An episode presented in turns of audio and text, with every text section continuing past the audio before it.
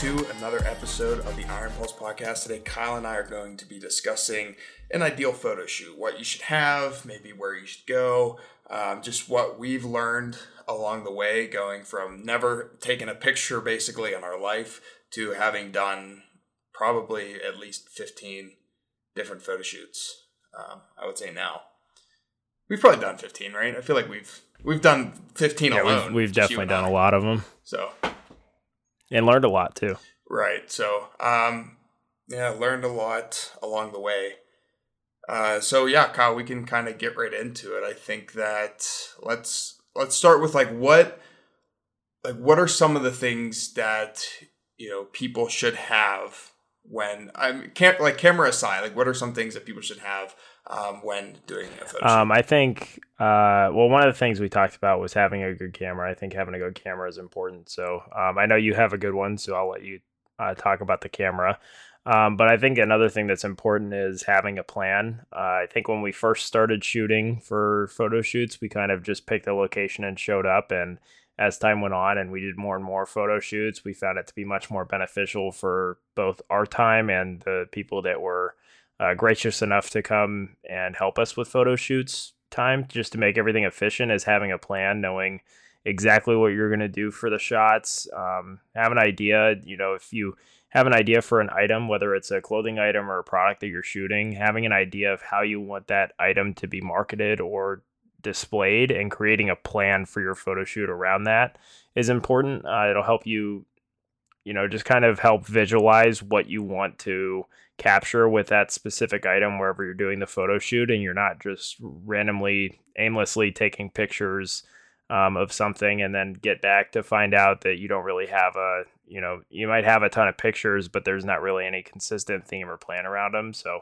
um, understanding your product and how you, how you want to market it and then planning a photo shoot around that is is uh, important.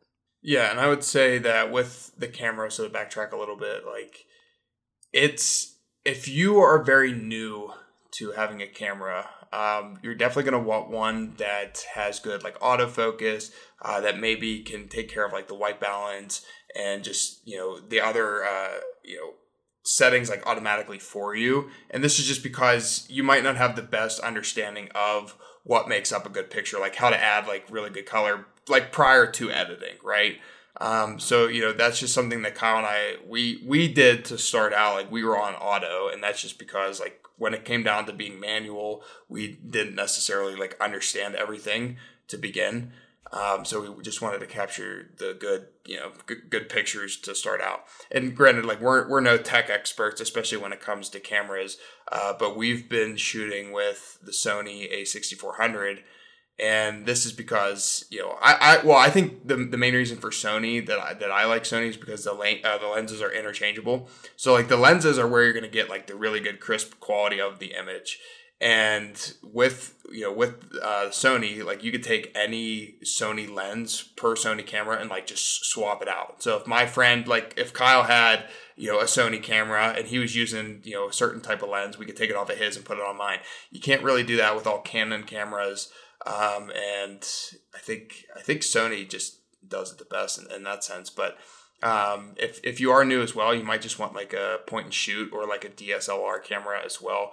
Um, those will be uh, they have some newbie cameras out there, but I I would say that you don't need to necessarily go and spend you know two, three, four grand on a camera unless like you're super serious into getting into like videography and camera. But if it's just like a weekend spoof of like, oh hey, I like this, I'm gonna get into it, and then you end up don't getting into it, you don't want to waste that money, especially because you're gonna need more gear when it comes with it, and the lenses are very, very expensive. So other than that piece, when it comes to a photo shoot, like you want to make sure that you have the you know you, you have good lighting right? The aesthetics match what your brand is trying to show and tell as a story. And um, you know kind of a- along those lines as well like change change up the locations a little bit. Like kyle and i we've shot i don't even know all over. We shot in college campuses we've shot in the woods we've shot downtown. Like there's just been we shot in you know my living room. Um, so there's just been a lot of different places that we've gone.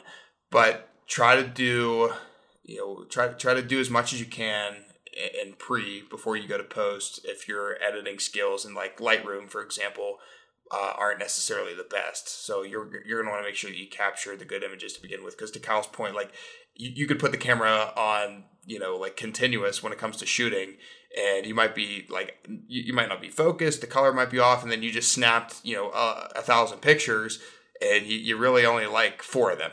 It's not about the quantity over quality when it comes to doing any photo shoot, whether it's for people or landscape, environment, like whatever the case is. So that's yeah, that's a good piece of advice that I would have. And to Kyle's to Kyle's point, like he, he had talked about this a little bit earlier too, it's it's having a game plan. Like you want to have a plan. And Kyle and I we've had we've done both. We've walked in, had no idea, no plan, no mood board, no uh, you know, no story that we were trying to tell, no nothing. And those have probably been some of the worst photo shoots for us. And that's just because like we didn't necessarily know like what we wanted to capture. We, we didn't know what we were trying to tell or show with our images and with the items. And you you need some like choreography in terms of having a, a visual layout of what you want. And you know you, you might not necessarily be the best with choreographing a photo shoot. So if you know somebody who is if you know somebody that is able to do this or you hire somebody um, that you know you can that can come help you, then uh, you know make sure that they can tell a story. Like you want to work with people that understand what you're trying to get across to the end consumer, right? So I, I would say that that that's probably aside from having like a nice camera, like being able to make it visually appealing and get your point across of what you're trying to show. It's you know that's uh, what like the most important part because Kyle and I like we have looked at a few brand stories and a few like ads, I guess, to uh, is the best way to put it, um, on like TikTok or Instagram, and those are the ones that still stick with us. Like we'll send them back and forth and be like, "Wow, these are amazing," and they're amazing. One because they're shot very well, and two because they don't necessarily shove the product in your face. They shove a relatable scenario, relatable situation, like you know something that triggers your feelings your emotion um, you know they shove that in your face right? And they're like oh my god i this happened to me before right? So it's it's very important to know what you're trying to capture. Uh, other and then that Kyle, did you have anything else when it comes to you know just Lightroom presets, uh, maybe having a drone capturing different angles? Yeah, I think you kind of touched on it. I think uh, having an editing software, whether I know there's, um, you know, I don't know if DaVinci is just a substitute for video editing, but I'm sure there's a lot of different editing softwares. Lightroom's probably the one that we've used the most for editing photos and just having the understanding that Lightroom's not going to magically fix any photos, but it can definitely enhance photos if you have them.